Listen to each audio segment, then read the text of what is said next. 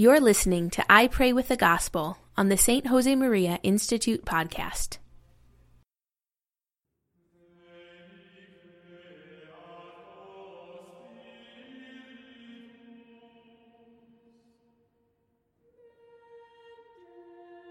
In the name of the Father, and of the Son, and of the Holy Spirit. Amen. My Lord and my God, I firmly believe that you are here, that you see me, that you hear me. I adore you with profound reverence. I ask your pardon for my sins and the grace to make this time of prayer fruitful.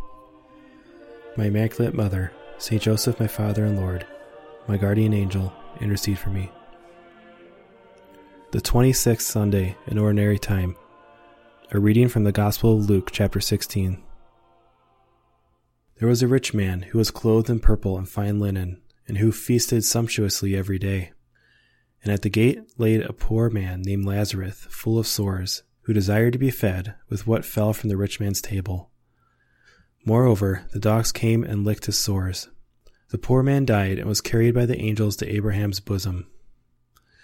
The rich man also died and was buried, and in Hades, being in torment, he lifted up his eyes and saw Abraham far off with Lazarus in his bosom. We remember the story well. The rich man was condemned, not because he had too much, but because he shared nothing. He didn't have mercy on Lazarus. Generosity is attractive. Lack of generosity is repulsive. Saints have been always ready to give.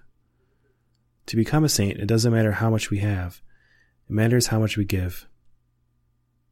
Venerable Maria de Carmen Gonzalez was nine years old when she died. One day a beggar rang the doorbell. She opened the door, asked the beggar to wait, and brought him all her pocket money. Then she said to the beggar, Now you ring again, and my mom will open and give you some more.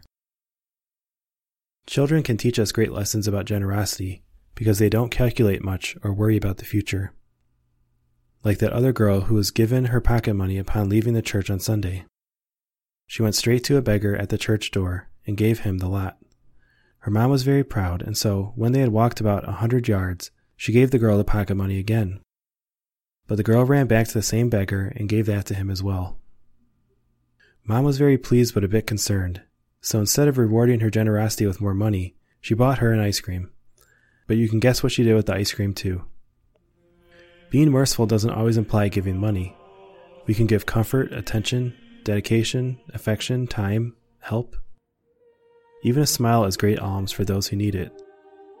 Those around you, especially your family, always need you for something. Mary, Virgin most merciful, teach me to be generous with those around me. I thank you, my God, for the good resolutions, affections, and inspirations that you have communicated to me in this meditation. Ask your help to put them into effect. My Immaculate Mother, Saint Joseph, my Father and Lord, my guardian angel, intercede for me. In the name of the Father, and of the Son, and of the Holy Spirit. Amen.